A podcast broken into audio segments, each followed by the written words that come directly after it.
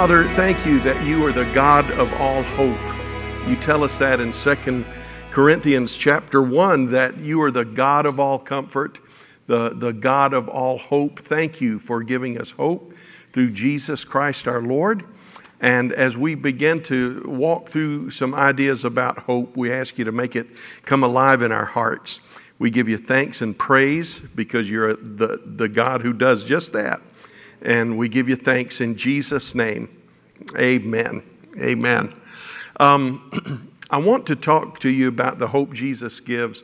I, I want to take uh, probably about seven lessons um, to talk about hope, and, and then Pastor Corey's going to come back, and we'll go back and forth for the rest of the year. But uh, um, I, I, I want to begin by explaining hope. This is so basic tonight. I've talked about everything that I'm going to mention to you, probably.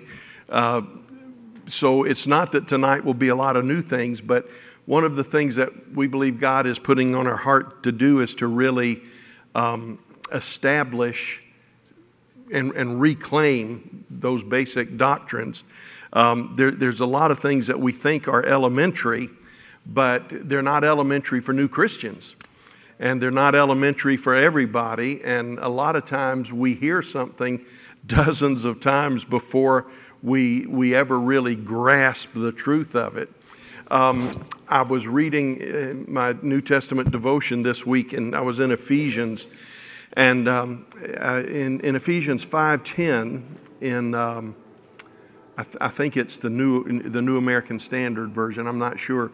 But um, in Ephesians 5.10, it says that we are trying to learn how to please the Lord.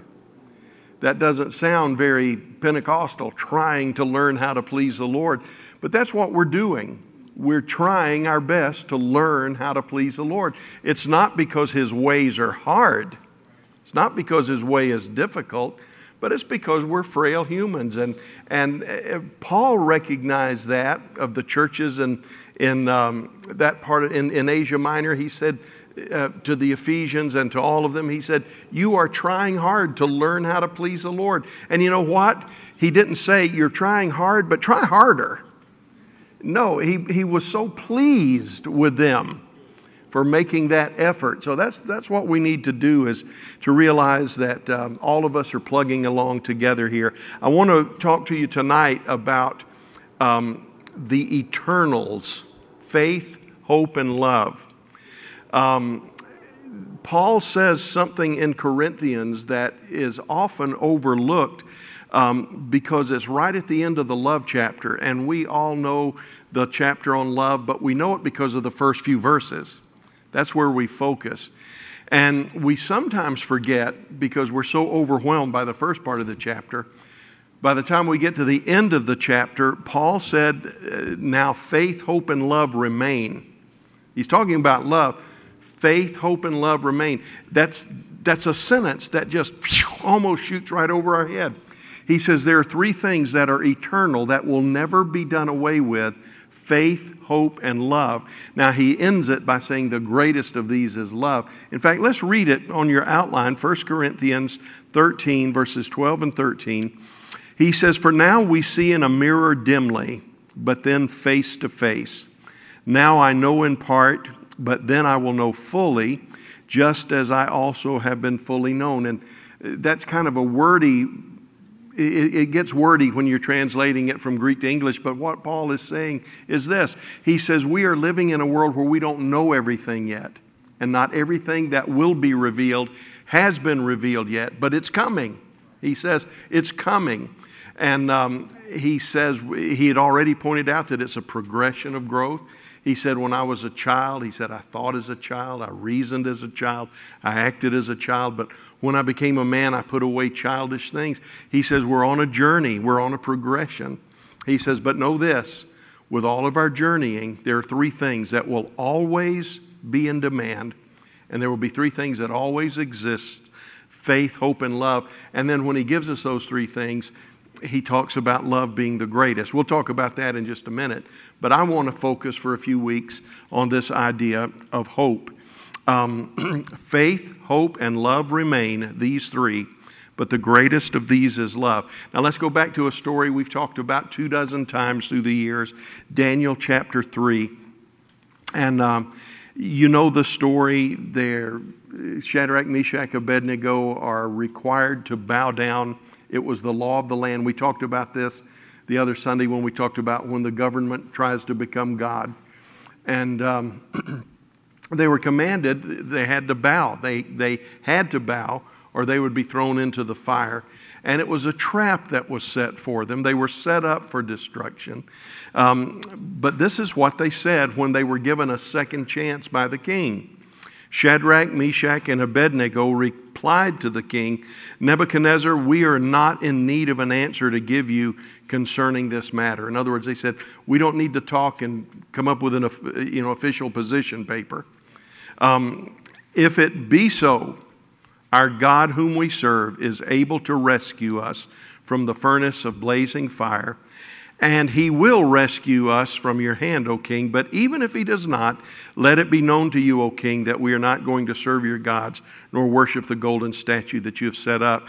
Now, I think that is as good an example of a believer living in faith, hope, and love simultaneously.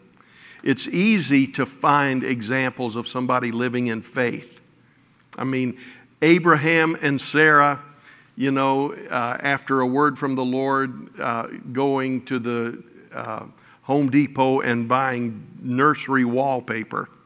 You know, that's faith. That's, that's believing God. Because it was, they were told, you know, within a year, about this time next year, you're going to give birth to a son. Um, there are plenty of examples where we read about the dynamic of hope at work. In fact, you might be surprised. Uh, we'll talk about this, I think it's next week, um, how, how many times hope is mentioned and how it's such a part of the superstructure of the New Testament doctrine of the church and, and our faith. Um, and then obviously love. We, we know that uh, all we have to do is look at the life of Jesus, see his compassion, see his sacrifice, see his death on the cross. There's plenty of places that we see faith, hope, or love. But this in Daniel 3, and the reason I want to go back over an old familiar story tonight is that I know of no place that typifies all three at the same time any better than this story. Now, let's ask the question first of all why do faith, hope, and love abide? And what was Paul trying to say when he said uh, these things remain or, or King James, these things abide or abideth. The greatest of these is love. Well, I think when Paul says that faith, hope, and love abide, I think what he was saying is all three of them have an eternal dynamic. Faith, hope, and love will exist as part of our lives even after this life is over. We will know the fruit of faith and hope and the, and the increase of love in heaven. I think he's just simply saying when he says these three remain, he said, and you remember he said, when that which is perfect has come, that which is imperfect shall be done away with. He was saying, look, there's a lot of things that are important to us right now that aren't going to be important to us anymore. They're not always going to be important to us, okay? But he said there are some things that will always be important to us. Have you ever gone through that phase in your house where you just want to simplify? You just want to get rid of things that you've saved. You've had them for 45 years and you haven't needed them yet. Um, you forgot that you had saved them. You saved them because they meant so much to you uh, years ago. But things have changed. It's not that they were evil or wrong, your life has changed. And what you see as a grandpa is not as important to you as what you saw as a teenager or even as a newlywed. And so, what we do is we get rid of things that had great value to us at one time, but we do it in order to make room for things that are really important. That are really important. And um, he said, These three things the faith, the hope, and the love. These are things that are really important. See, and he, he wasn't talking about trash. He, talk, he was talking about tongues and prophecies and mysteries spiritual dynamics that uh, were just unprecedented to many of those people. He said, But you've got to understand, even those things will pass away. There will come a time when we don't need to pray in tongues. There will come a time when we don't need a thus saith the Lord from a prophetic voice. Uh, he says those things, they, they are so vital to us now, but the day is coming. These are things that Paul said, don't despise these things. Don't neglect these things. He says, but understand, even these things are going to be put aside one day. Now, if you're a cessationist, you interpret that to mean, well, after the first group of apostles died, we don't have miracles anymore. That's Paul wasn't remotely talking about that.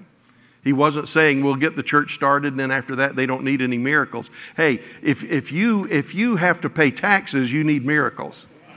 If you're raising children, you need miracles. And the foolishness of saying we don't need miracles anymore. Um, uh, you know, I, had a guy I went to school with. He said, Well, he said, tongues and miracles and gifts of the Spirit. He said, That's like a church bell that rings. God needed to do that to get people into the church, but we don't need it to get people into the church anymore. And I said, Well, what gets people into your church? He says, Well, that's what I'm trying to figure out. I said, We're all trying to figure that out. I said, We, we, we have not arrived. We're all needing the help of the Lord to get folks in, into our church. But faith, hope, and love are the dynamics of eternality. Okay? So there's the eternal dynamic. Christianity itself rests on these virtues. The greatest relationships, such as marriage and family, rest upon these three virtues. We don't have to look far to understand that in virtually everything that has value, whether it's a marriage, a family, uh, a church, whatever it is, they, they, they all depend on this three legged stool of faith, hope, and love. Now, let's ask a second question Why is love considered the greatest? Um, that's, a, that's a very good question, and it's not as easily answered as you think it might be. Um, because let's look at faith, for instance. Faith is essential to Christianity. It's only by faith in Christ that it's possible to come into relationship with God. We're saved by grace, but what is the conduit by which we receive grace? Through faith. Through faith. It's grace that saves us. It's not even faith that saves us, it's grace that saves us, but it is activated by faith. We can't know God without faith. We can't hear God without faith. We can't even know we're lost without a, a measure of faith.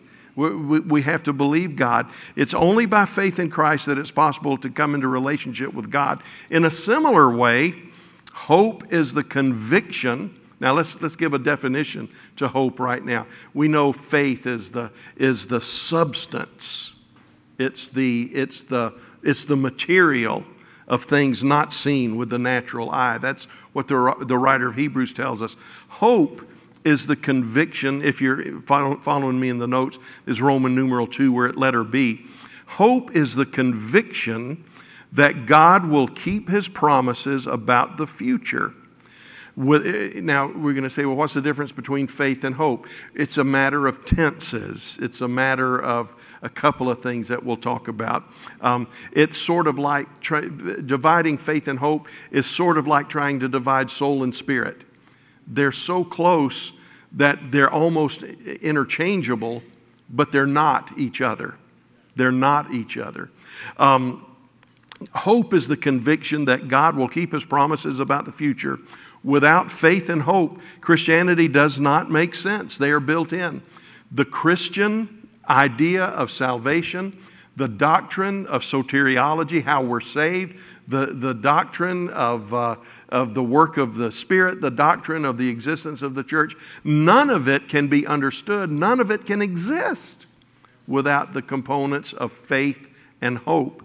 Um, yet Paul insists that love is greater even than these two bedrock virtues. It will abide, this is the reason I believe, it will abide in a sense even if after our faith has become sight and our hope in eternity has been fully realized. I don't know if you've thought about that, but I'm, I'm not, this can be so easily misunderstood. But when we get to heaven, we will not live by faith anymore.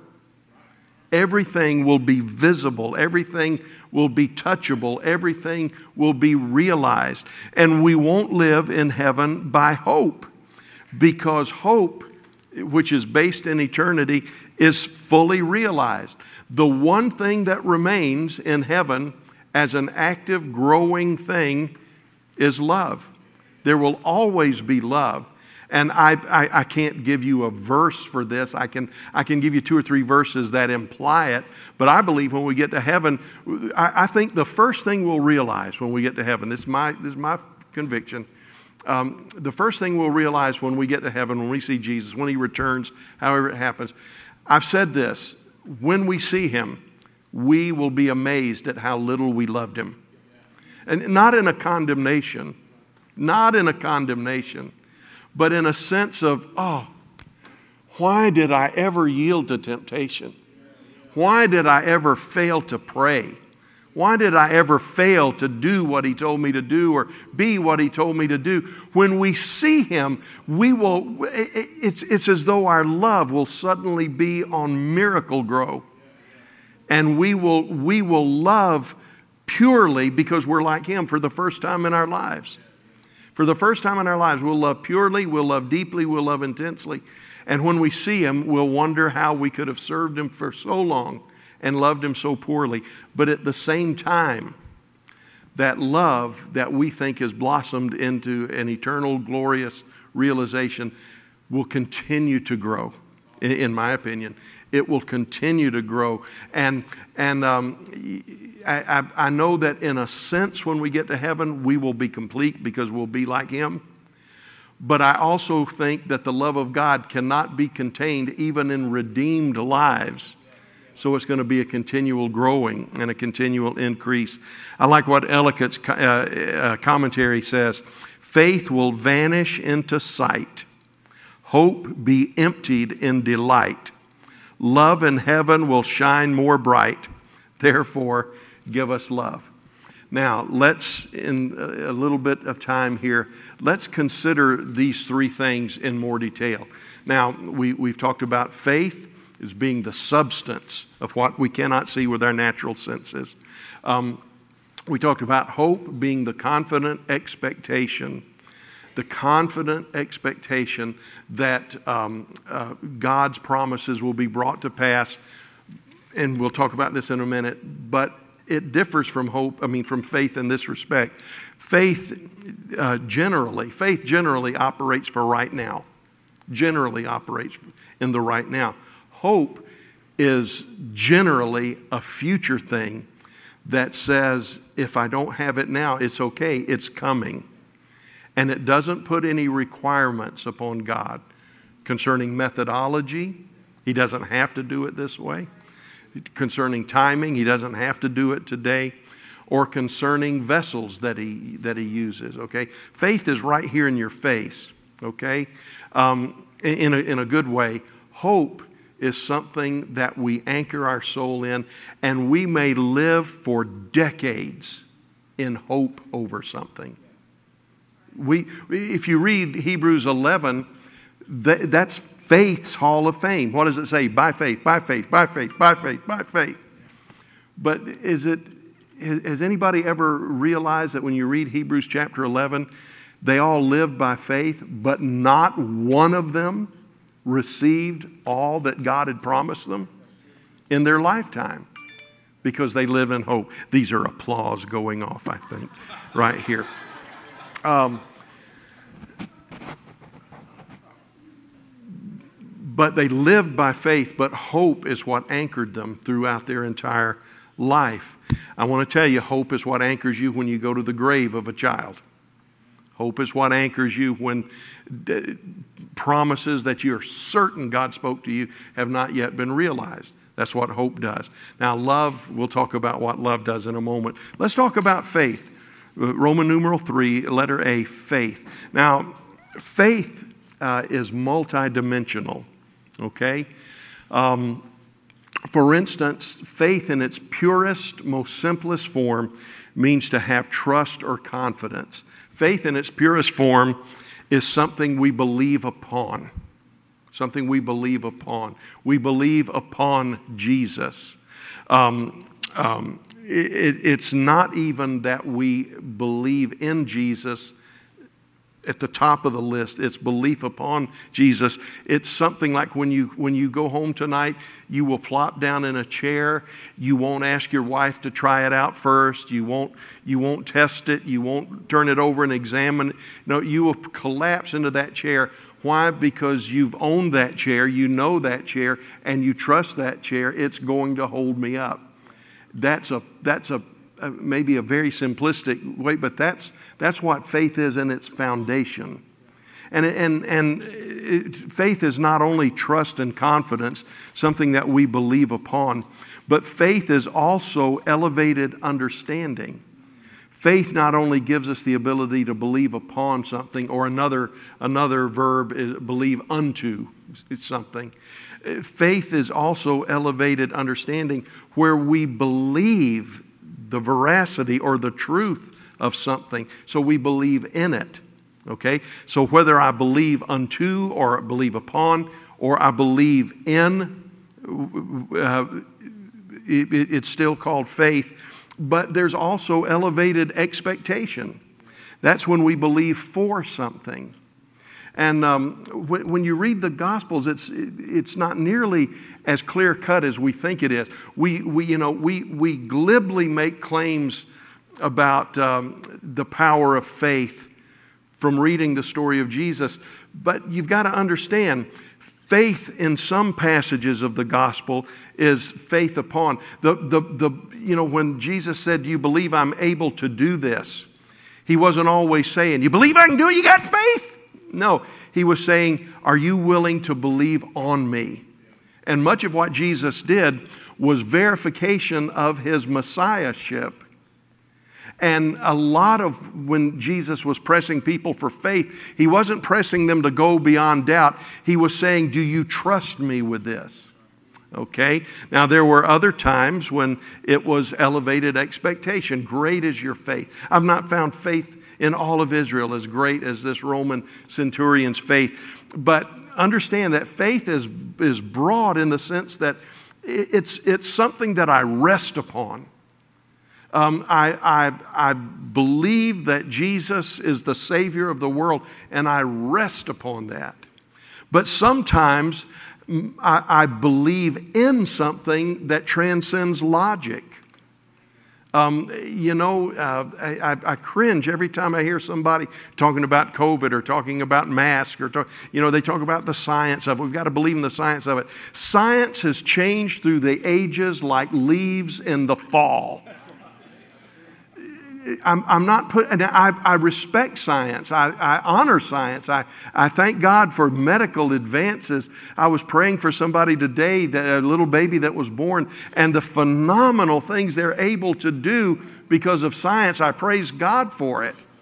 But my trust and my eternal trust is not in science because they're going to find out, you know what? They got me off of some foods only to find out that those foods were good for me and I wasted all of that time. So I've just adopted the mindset now eat it all. That's not intended as medical advice, okay? Um, but faith says when you, when, you, when you embrace faith, it means that when all is said and done, I rest in this chair. I rest in this chair called Christianity. I believe that the Bible is true even when I don't understand it fully. I believe that the Bible is true even if it seems to run um, contrary to science or logic. And science and logic is not the enemy. But sometimes we make science and logic the God. That's why Paul said, science falsely so called. You know, he, he realized there was a, a valid science. He realized that there was science that tries to make itself God.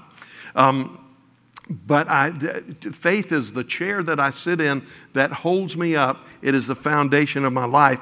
Faith is elevated understanding. It means that though I do not and cannot explain the Trinity, I am quickened in my heart by the Holy Spirit, and I'm able to have faith to say, I believe it.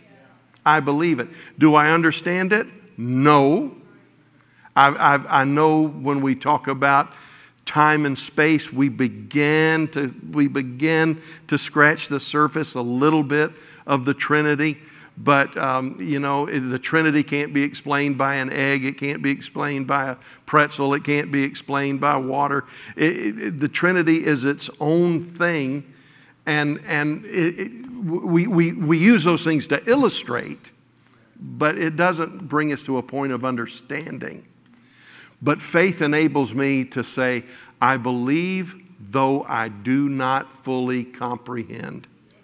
I believe because even though I do not fully comprehend, but there is also the quickening of my heart where I have faith for healing, or I have faith for deliverance, or I have faith for the miraculous. And all, am, am I getting this across to you? All three of these things are different, but they all fall under the category of faith.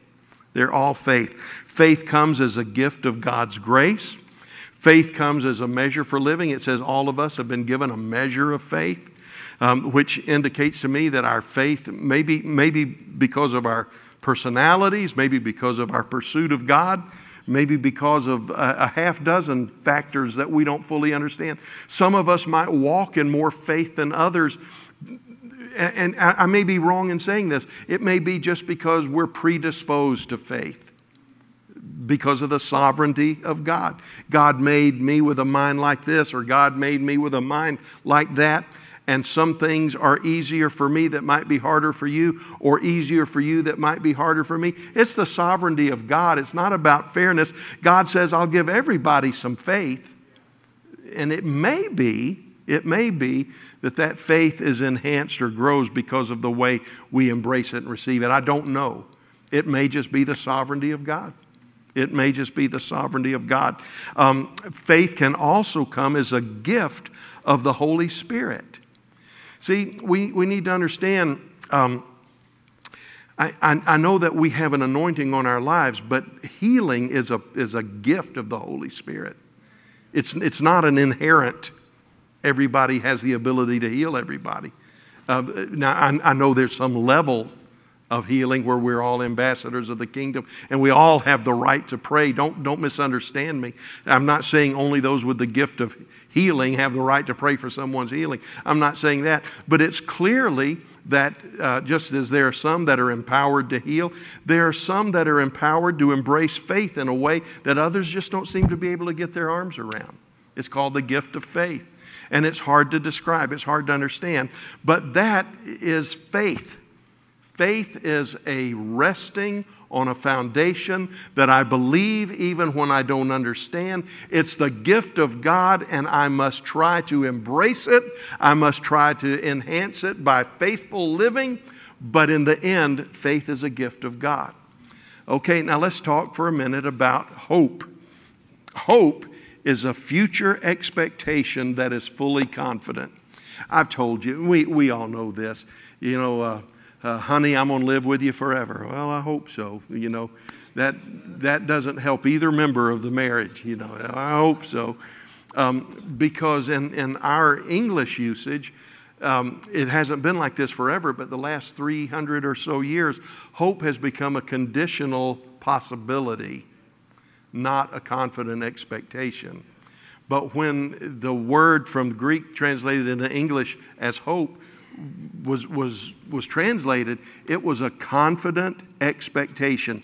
It is, you see, number two, a future expectation that places no restraints upon God in terms of time and timing, methodology, or instrumentation. Um, faith you might be able to pick up what God is about to do because of hints, because of the, the way the spiritual wind is blowing. You might say, Oh, I, I think I see what God is doing. Hope knows very little of that, Hope says it will come, it will happen, but I don't know when, I don't know how, I don't know what God will use. Um, do you know that salvation is, is uh, it, when he talks about the armor, and, and then in Thessalonians he talks about it as well. Salvation is considered our hope. Now, we don't come to Jesus saying, I hope I'm saved. We know we're saved. But what, when we call salvation hope, when we talk about the armor of God, we have on the, the helmet of salvation, uh, or as Paul d- talked about having, you know, for, for a helmet, the hope of, of salvation. Paul wasn't saying maybe we'll make it, you know. Paul was saying we know we're going to make it, but we don't know what we're going to go through. We don't know the battles we're going to fight. We don't know the victories that we will win. We know where we end up, but I don't know what it's going to look like by the time I get there. That's not doubt and unbelief, that's confident expectation. Like old Charles Greenaway used to say, uh, he's a great missionary in the assemblies of God. He used to tell his fledgling missionaries all the time. He said, God can pull you through. The question is, can you stand the pull? and, and, you know, at first I heard it, I laughed. Then I went through Peter's time, it wasn't funny anymore because it was true. Now I'm finding great confidence in it. God will pull you through, but you've got to understand it, it may feel like it's dislocating your arms to get pulled through. Do you know that the return of the Lord is, the, is called the blessed hope? The blessed hope. And there's no, we don't sit around saying, well, I hope Jesus will come. Maybe he's changed his mind. No, the blessed hope means that it's a blessing to us to know that he will return. Now, is it pre trib, mid trib, post trib? We, we, we can disagree on that. Uh, is, uh, you know, are these the last days? Well, yeah, they're all the last days, but well, what, well, is this the last of the last days? You know, is, is this Antichrist? Is that Antichrist? I mean, we can differ and, and, and have question marks about all kinds of things. You know, what, what are the four horsemen, you know, um, uh, uh of the apocalypse? What are the four horsemen? Or, um, uh, I, I, heard of a restaurant that served a great meal. It was called the, the Four Horse Meats of the Egg Porkalypse, you know. what, what are these things? What are these things? Well, we're not sure. We're not sure that we understand everything in the book of Revelation. You know, is it, is it a literal physical fulfillment or is it a literal symbolic fulfillment? You know, what is it? The, the book of Revelation is unlike any other book in the New Testament. It's, it's, uh, it, it's, it's called, you know, it's, it's apocalyptic literature. And, and we, we only have some, uh, just portions of the Old Testament that are apocalyptic, but apocalyptic is a different animal. And so we, we may have strong disagreements on what this means or this means or this means, but I don't see how any Bible believing Christian can have a doubt that Jesus is coming again. Okay, so it's the blessed hope. We don't know when, we don't know how. Um, and, you know, uh, we, we, we don't necessarily understand all the methodology or the instrumentation that God will use. But it's not an issue. You know, loved ones, I know Jesus is coming again. I know Jesus is coming again. I, I know when um, Desert Storm broke out, uh, back in the, in the 90s and, uh, and we went to war. Um, I, I, I, was pastoring a, a, largely military church, and I had a, a guy that was being shipped out. Um, and he called and he said, I haven't served the Lord since I was a little boy. He says, but I know what my mama taught in our Sunday school class.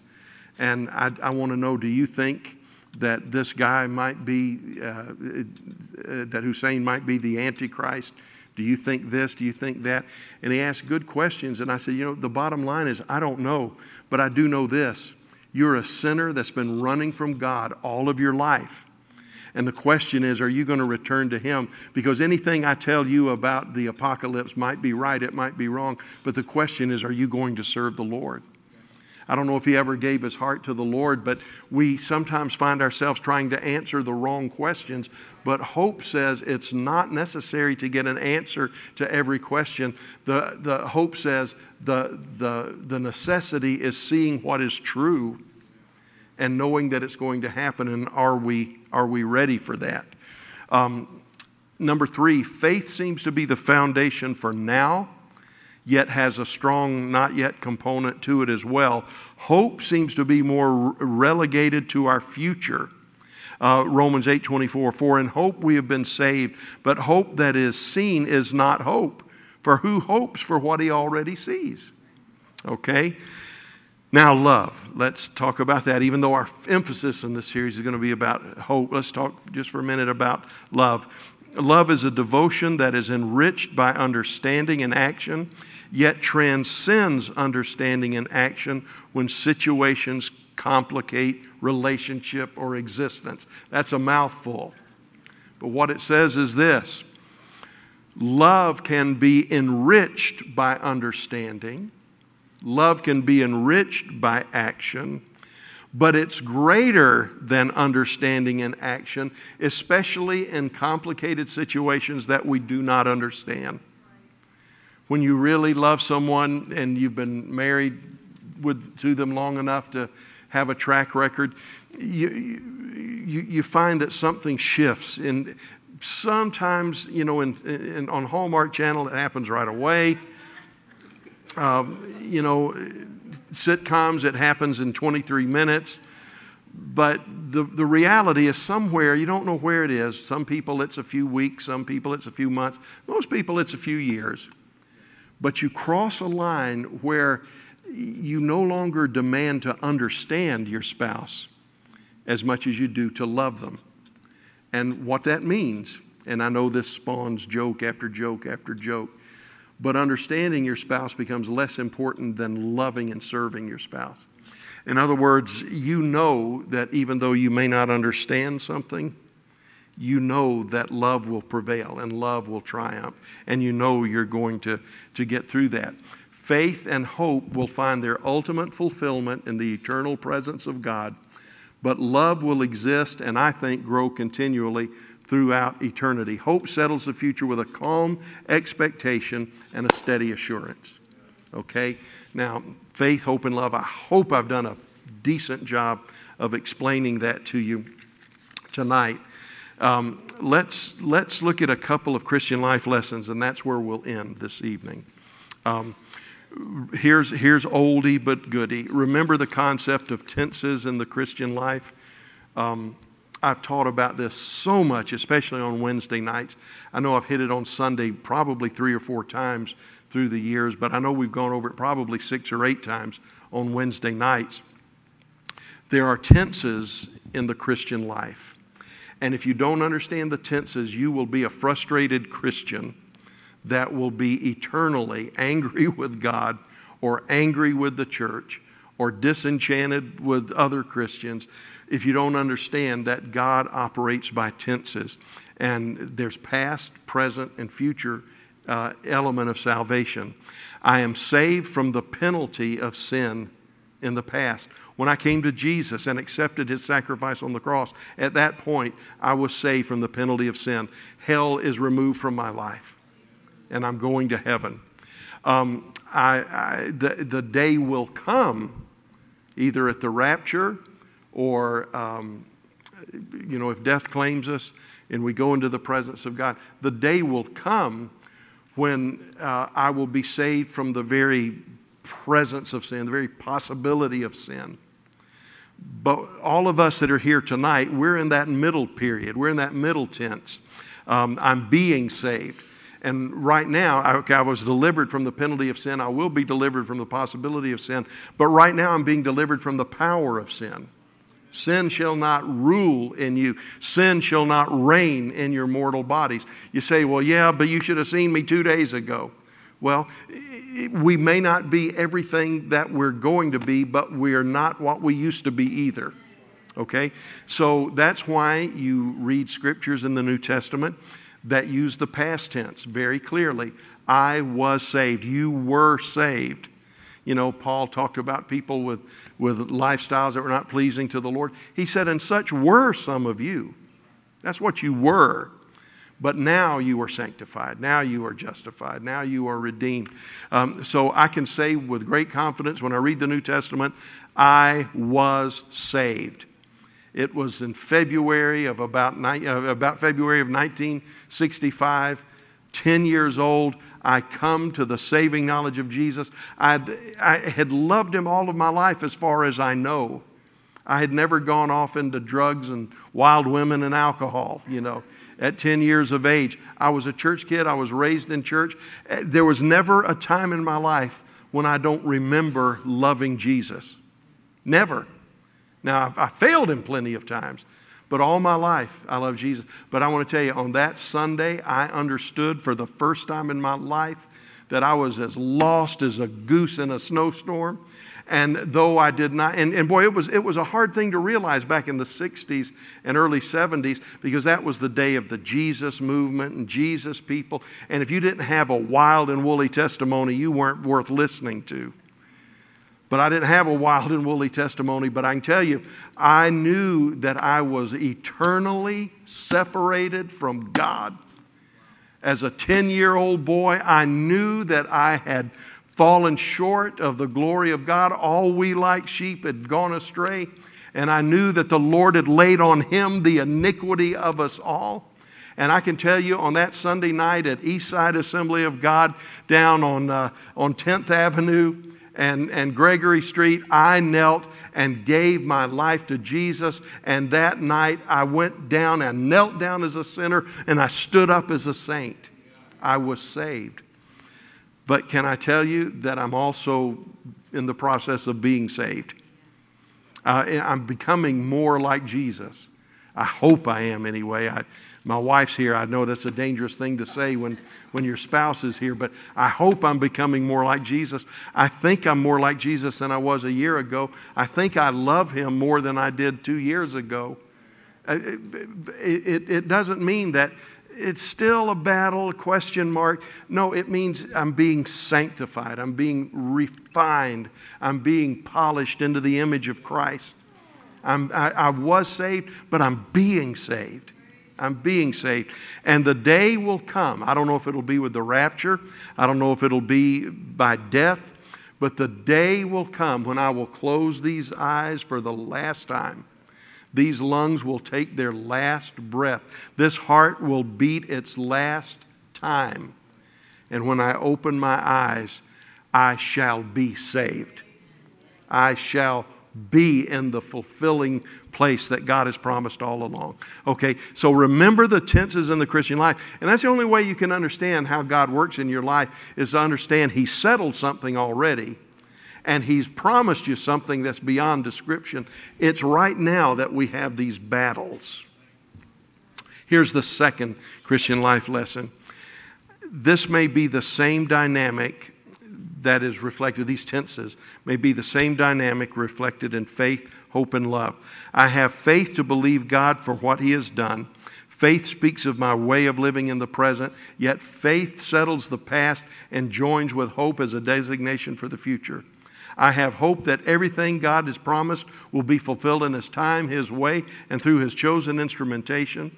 Okay, so I, I, I have faith in what God has done and what He's doing in my life right now. I have hope that everything He has promised will come to pass in His time and His way. But when I do not understand my life, when faith is not enough or hope is not enough, I can love Him and say, uh, say, Lord, I trust you when I don't understand what you're doing. How did Charles Spurgeon say it? it the quote the quote differs depending on the source you use because he said it several times and, and the quote's a little bit different. He said, uh, I have learned that in the, the struggles of life, and Charles Spurgeon had such incredible battles with, with depression. Um, we, we today would probably mean it's easy to, speak of somebody when they're gone. You know, you think you got them figured out. Um, but I, I, think today he would be diagnosed as clinically depressed. He, w- he went through bouts when he wouldn't come out of his room uh, because he, he was such a cloud was over him. He would only receive meals. That was all he would do. And there are times when he would do that for weeks, come out only to preach, go back into the room and fight the darkness that was trying to overtake his soul. I think he was sick. I think there was something wrong with him physically or, or emotionally or, or hormonally. I don't know. Um, he, wasn't an evil man, but he had incredible battles but he kept coming back, you know. He kept coming back. And sometimes it wasn't, it didn't debilitate him that long, sometimes it did. But this is what he said. He said, I've learned when the vicissitudes of life, when the issues of life get beyond my ability to understand. Oh, I love this. He said, when I cannot trace his hand, he said, I can't figure out what he's doing or why he's not doing. He said, when I can't trace his hand, I will trust his heart. He says, He loves me. That's what love does. Love says, I don't know why faith isn't working. You know, it worked in the 65 revival. Faith worked when I had colon cancer. Faith worked when I needed a, you know, a husband. But I don't know why it's not working now. Um, loved ones, there are times that faith will not seem to operate. And there are times that hope, by its nature, you expect it down the road. But there are times that the enemy will make your hope almost mock you. And you, and you, and you feel mocked and taunted by the enemy. And that's when this thing called love kicks in. And that's what Job meant when he said, Though he slay me, yet I will trust him. I know it sounds hokey. I know it sounds like a, a cheap uh, dime store romance novel. But there is a place in God where, when faith doesn't seem to be operating, there's a place in God where hope seems to be so distant that you can't even reach out and put your arms around it. There is the dynamic of love that says, whether anything works out or not, I know God is good and He's good all the time. And, and that's not just a mind game. That's not just a positive confession. If that's all it is to you, it's going to let you down. It's going to bite you sooner or later if you just try to use it as cheap talk. But there is a place in God where, regardless of what you feel or don't feel, regardless of when you uh, of, of what you can touch and not touch, I, I, I have seen it at funeral after funeral when it's not fair what happened. It's not right by anybody's standard of measurement what happened. Or you see a child that suffers the insufferable, uh, unthinkable. Uh, there's, your mind can't go there and just say it's no big deal. It is a big deal.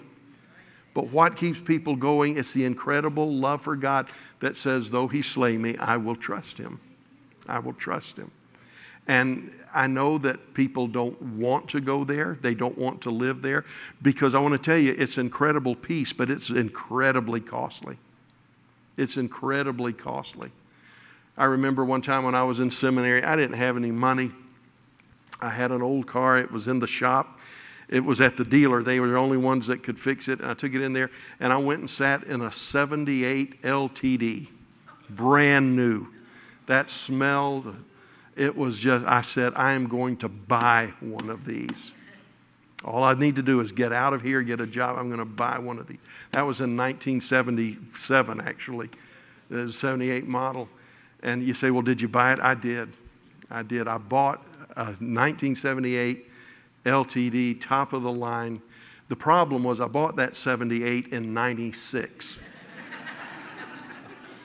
I, I really did is yeah, uh, it was it was a piece of garbage by the time I got it, but I had fulfilled I had fulfilled my dream, you know. Um, I ended up I ended up it was just one nightmare after another. I got about 18 feet to the gallon, and uh, sometimes I had to crank it up and let it run. And um, one day I went I cranked it up to let it run. I had to change clothes every time because I, it had such an exhaust smell. And um, I cranked it up, and um, Jeremy came in from school. He said, Daddy, why is the car running? And I realized that I had left it running for about six hours. And as I walked out, I heard this. I'd burned up an entire tank of gas. I mean, the entire tank of gas. It was at that moment I decided that dreams are one thing, nightmares are another. And somebody needed a car. I said, take, just take this one. And they said, How much do you want for it? I said, I reached in my wallet. I said, Here's $40. You take the $40 and the car. Just don't bring it back.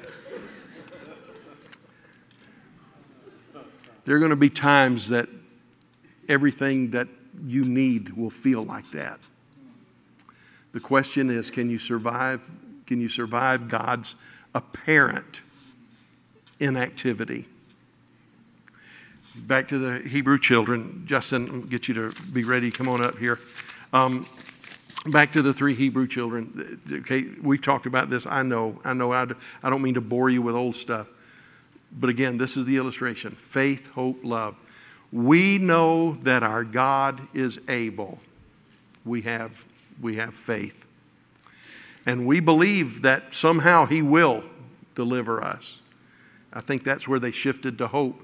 You know, He may not do what we think He's going to do, and He may be taking us to heaven, but we're going to end up winning this battle. We're going to end up winning this fight. But then a remarkable thing was said. But even if He doesn't, if it looks like we lost totally, if it looks like everything we've rested upon has been pulled uh, like a chair, pulled out from under us, and we land on our keister and we're hurt and we're and we're and it seems we're forsaken by God. Even if nothing works, we will not bow down to this idol. You know, you know what they were saying? They were saying God has the power to, to deliver us. And what's more, He not only has the power, we believe He's going to do it. But if He doesn't, we're still going to love Him. If, if He doesn't, we're still going to serve Him. If He doesn't, we're not going to do what the world is telling us we ought to do. And loved ones, that's why I've said, and I, and, and I lose people in the church eh, almost every time I say it. But if you don't have an if not in your theology, you're going to be in trouble one day because you're not going to understand why God lets you go in the fire. We say, well, I don't mind going in the fire. There was a, the Son of God was in there. He doesn't show up all the time. Oh, he's there. I know that. Don't, don't get in an uproar. I know he's there.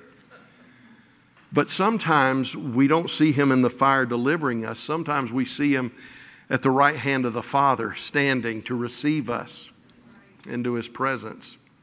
The question is can you love him? That's, that's, where, that's where this balance of faith, hope, and love kicks in. Now, the reason I wanted to start with this is there's, it's going to be easy uh, with the rest of the lessons. It's going to be easy to think that I'm saying God's not going to do anything. Or it's going to be easy to think that I'm saying faith is nothing. No, there's sometimes I think God just asks a question You believe I can do this? You know, I, I know that. When we understand hope, if hope is taught the way it ought to be taught, everybody will have an issue with this thought. Is Pastor saying that God's not going to show up? No, I would never say that. He always shows up. The question is, does he show up the way we think He ought to show up? And will He give me the desired end that I have? That's the question. And that's, that's where you say, though He slay me, I will trust Him. If you're listening online or if you're here tonight and you don't know Jesus as your Lord and Savior, when the service is over, get with one of the pastors or get with the friend you came with if you know that they're a Christian. And let them introduce you to the God who is worth serving and the God who is worth loving at all costs. He said he'll receive you. Whoever comes to me, I'll never cast them aside. He's able, he's willing, and he will.